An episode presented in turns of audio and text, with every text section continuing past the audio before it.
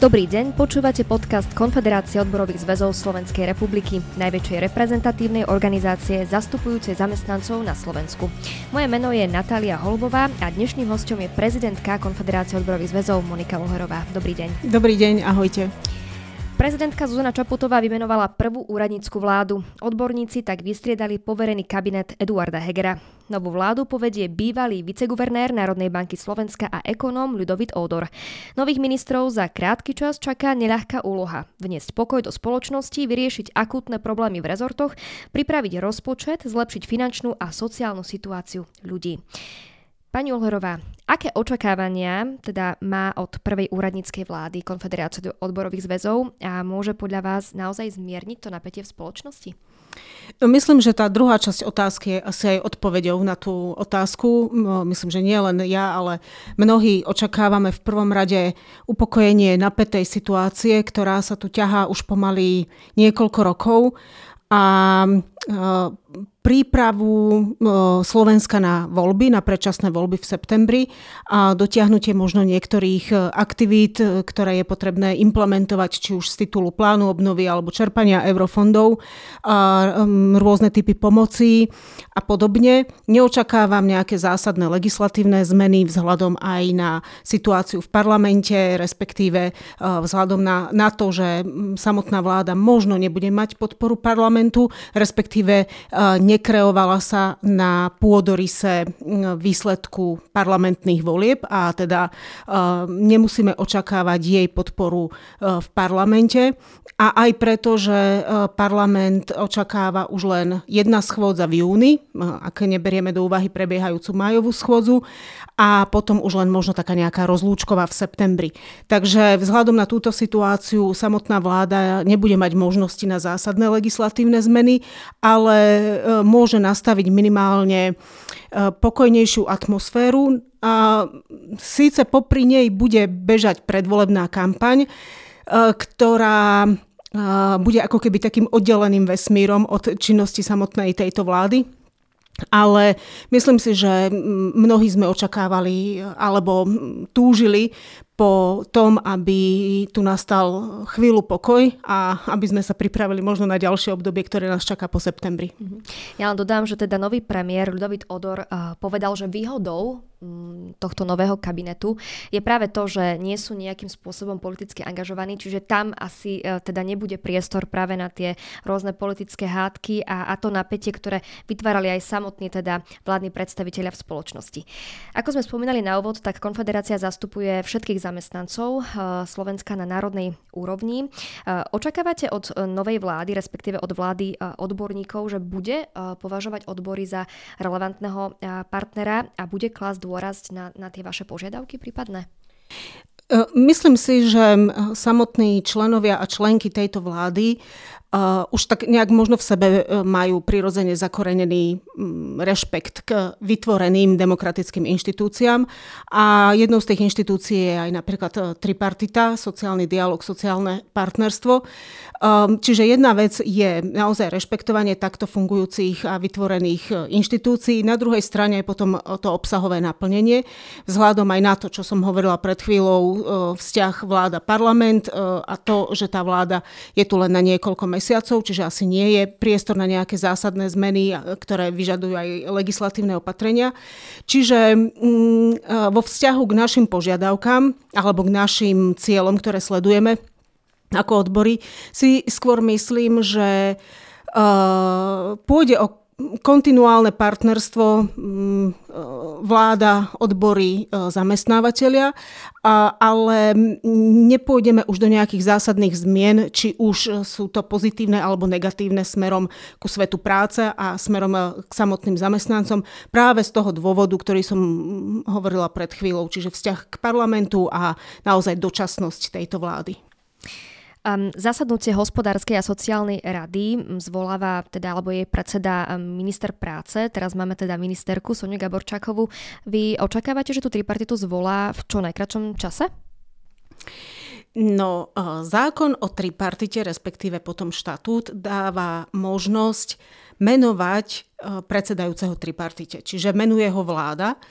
A v podstate by aj táto vláda mohla vymenovať kľudne niekoho iného, napríklad samotného premiéra. To len hovorím technicky, že je možné, aby tripartite predsedal hoci kto iný, hoci kto z členov vlády, ktorého vláda poverí.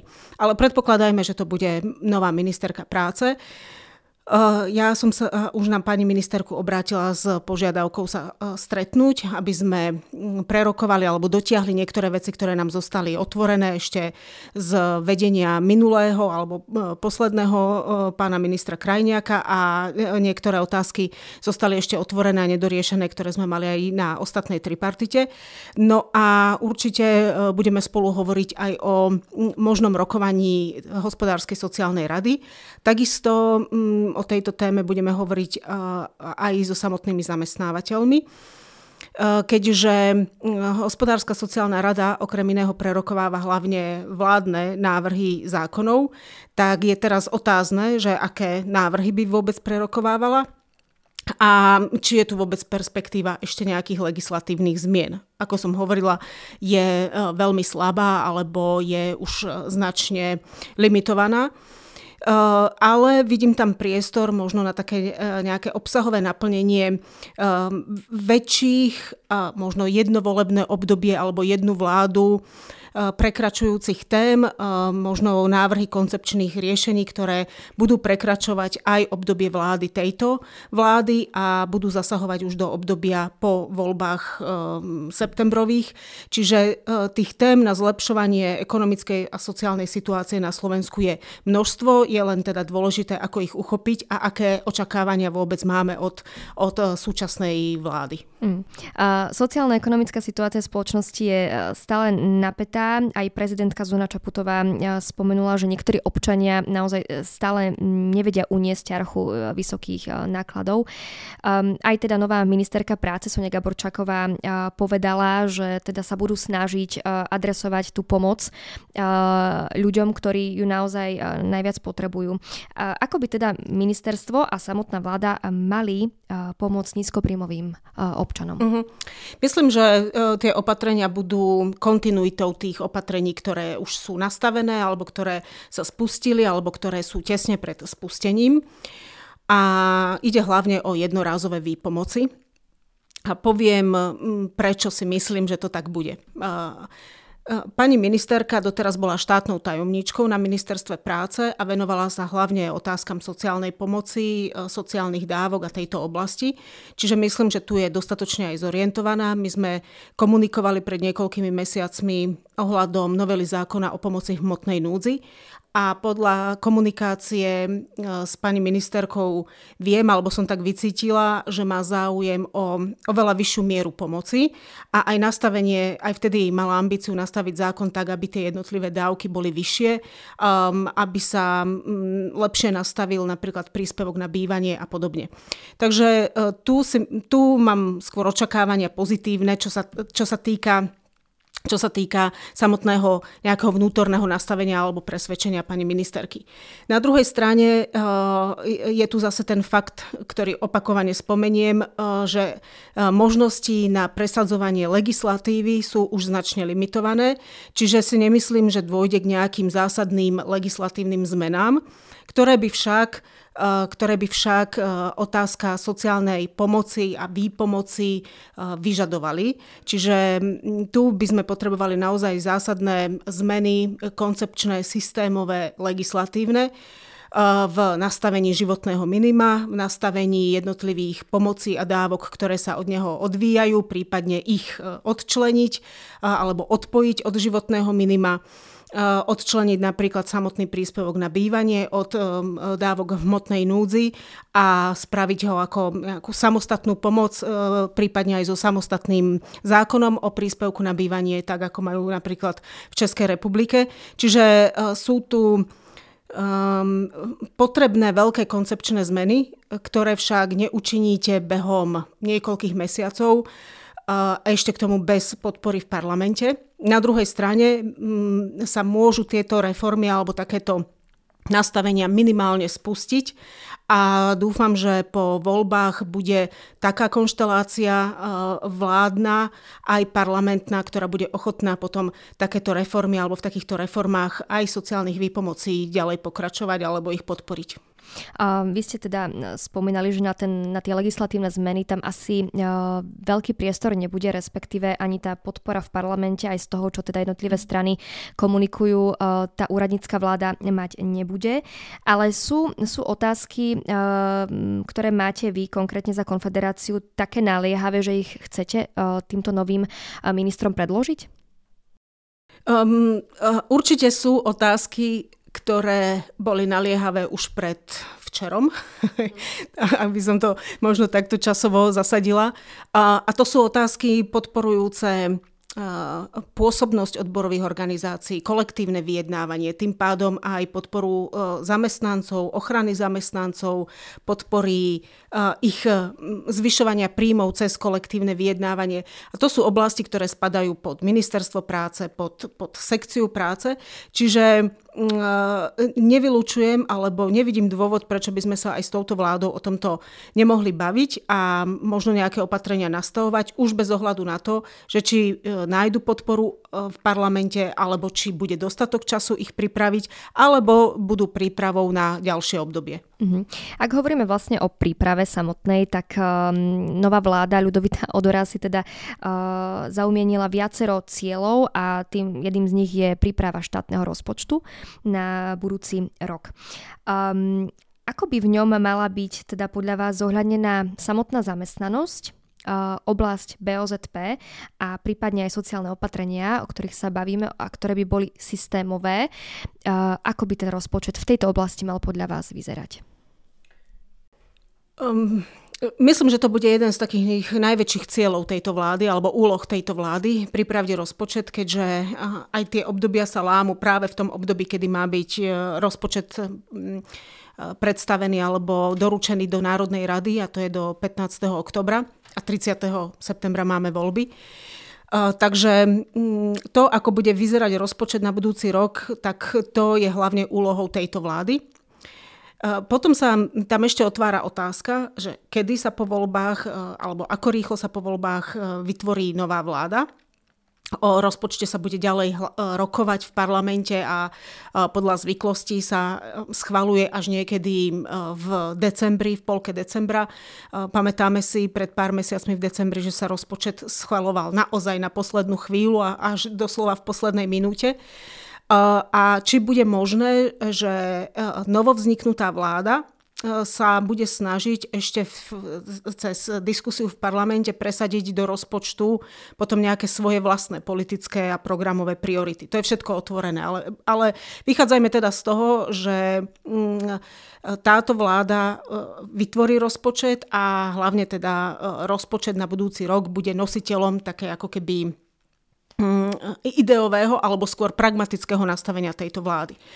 A keď som počúvala pri tlačovej konferencii e, novej vlády e, nového ministra financií, hovoril o ambícii oddlžovania alebo znižovania e, dlhu takže to môže byť jeden zo signálov.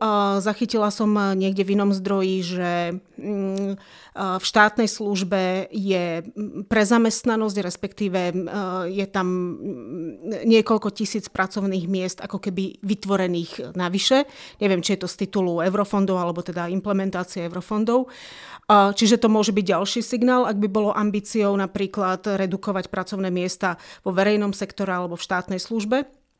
No e, každopádne e, pre nás bude zásadné udržať e, minimálne odmeňovanie na tej úrovni, ako je dohodnuté v kolektívnych zmluvách. Keďže kolektívne zmluvy majú váhu zákona, tak predpokladáme, že budú musieť byť tie záväzky pretransformované aj do návrhu štátneho rozpočtu. No a uvidíme, akým spôsobom bude pristupovať k zamestnanosti vo verejnom sektore. Tam by som netvrdila úplne, že je tam pre zamestnanosť, pretože v mnohých oblastiach nám e, práve chýbajú zamestnanci a zamestnankyne e, vo verejných službách, hlavne sú to sociálne, zdravotníctvo, e, školstvo a podobne, takže tam by som určite nešla cestou nejakej, nejakej redukcie pracovných miest. No a to sú asi také asi najzásadnejšie očakávania, ale predpokladám, že prístup súčasnej vlády k rozpočtu alebo k jeho tvorbe bude vysoko racionálny a pragmatický bez akýchkoľvek politicko-populistických ambícií, pretože vzhľadom na konšteláciu tej vlády táto nie je na to odkázaná. Mm. A ja som tam ešte spomínala teda tú oblasť BOZP. Mm-hmm. Keď ste teda komentovali alebo robili stanovisko pre rozpočet, ktorý vlastne bol tento rok, tak my sme už mali za sebou tú pandémiu, zistili sme, že naozaj BOZP je veľmi dôležitá a, a tie finančné prostriedky by mali byť uh, dostatočne na, na tú ochranu pri práci a bezpečnosť vynaložené. Uh-huh. Uh, to stanovisko stále je také, uh, u vás platí, že naozaj na to BOZP, napriek tomu, že už teda, dajme tomu, že ani COVID-19 uh, nie je tak silný, ale uh, malo by sa do toho viac investovať? Ehm, bohužiaľ počas pandémie nám príspevky na činnosť BOZP alebo na vykonávanie e, činnosti v oblasti BOZP boli redukované o 10% a nevrátili sa naspäť e, ďalšie roky. Čiže tu očakávame, alebo je nevyhnutné, aby ten príspevok zostal minimálne na tej úrovni, respektíve štátny rozpočet. Dúfam, že s ním bude teda počítať aj na budúci rok. Uh-huh. A vrátim sa teda k tomu, že záujem novej šéfky rezortu e, práce Soni Gaborčákovej je tiež e, stanovenie minimálnej mzdy pre budúci rok, teda takto sa vyjadrila. Najskôr je to však na odboroch a zamestnávateľoch, ako sa dohodnú. Tak e, v akom štádiu sú rokovania a chcete sa dohodnúť tak ako naposledy? Aj vzhľadom k tomu a k tomu titulu, že je tu úradnícka vláda? Bola by som veľmi rada, keby sme sa dohodli, keby tá skúsenosť a úspech minulého roka nebol len jednorázový úspech, ale aby to započalo éru naozaj každoročnej dohody. Do 15. júla máme my priestor so zamestnávateľmi rokovať, takže na toto ešte je dostatok časového priestoru, alebo teda dostatok času. Momentálne sa tie rokovania začínajú a uvidíme teda, aká bude ochota zo strany zamestnávateľov alebo aký bude prístup zo strany zamestnávateľov. Nechcem za, za nich hovoriť, ani nechcem nejak zatiaľ obsahovo veľmi o tom teraz diskutovať, pretože ak rokovania prebiehajú alebo majú prebiehať, tak by sa nemalo ešte vynášať to, čo, s akým prístupom prichádzajú jednotlivé partnerské strany alebo aké majú ambície. Um, mojou ambíciou je uh, určite sa dohodnúť, bola by som naozaj rada. Ak sa však nedohodneme, tak potom um, je ešte priestor na tripartite, Čiže tu sa vraciame aj k otázke uh, možného zasadnutia tripartity, tak tým pádom by malo byť minimálne v auguste, pretože zákon stanovuje, zákon o minimálnej mzde stanovuje, že potom, ak sa partnery nedohodnú, tak je možnosť dosiahnuť dohodu na, tri, na tripartite do 31. augusta. Čiže do konca augusta máme ešte šancu sa dohodnúť tam. A ak sa nedohodneme ani na tripartite, tak e, nastupuje automat a tým pádom by minimálna mzda bola stanovená podľa automatu. Pre rok 2024 e, by to bolo 744 eur, ak sa nemýlim. No a uh, myslím, že nie je veľký priestor na zásah zo strany ministerstva alebo zo strany vlády. Ten zásah by sa musel stať jedine v takom ehm, prevedení, že by sa musel zmeniť zákon o minimálnej mzde. Napríklad by sa zmenil automat. Hej, povedzme, že by sa vrátil opäť na 60% a tu opäť narážame na to, že by to vyžadovalo legislatívnu zmenu, ktorá by musela prebehnúť parlamentom. Zázraky sa dejú, čo keď by bola zvolaná mimoriadná schôdza a tak ďalej, ale e, dávam tomu nulovú šancu, takmer nulovú šancu. Takže e, ak, e, keby som to mala celé zosumarizovať alebo zhrnúť, jednoducho, ak sa nedohodnú sociálni partnery, nastupuje automat. Tak e, vy ste už v jednej relácii spolu s pánom Hoštakom načrtli, že taká možná dohoda by tam mohla byť z oboch stran, ale tak teda uvidíte. Ja vám ďakujem veľmi pekne za rozhovor aj, ja aj za vašu teda reakciu na aktuálnu uh, situáciu. Uvidíme teda, aké budú kroky uh, budúcej úradníckej vlády a teda ako sa postaví k tomu uh, a k tej pomoci uh, tým nízkopríjmovým uh, zamest- zamestnancom a ľuďom, ktorí tú pomoc potrebujú. Uh, ešte uh, na záver dodám, že ak sa chcete stať členom alebo založiť u svojho zamestnávateľa odborovú organizáciu, prípadne máte problém v pracovnoprávnej oblasti, môžete sa obratiť aj na naše klientské centrum odborov a tu na našej webovej stránke www.kozcr.sk klientské centrum. Ďakujem pekne a dovidenia. Dovidenia. Tento podcast je súčasťou projektu Podpora kvality sociálneho dialógu, ktorý sa realizuje vďaka podpore z Európskeho sociálneho fondu a Európskeho fondu regionálneho rozvoja v rámci operačného programu Ľudské zdroje.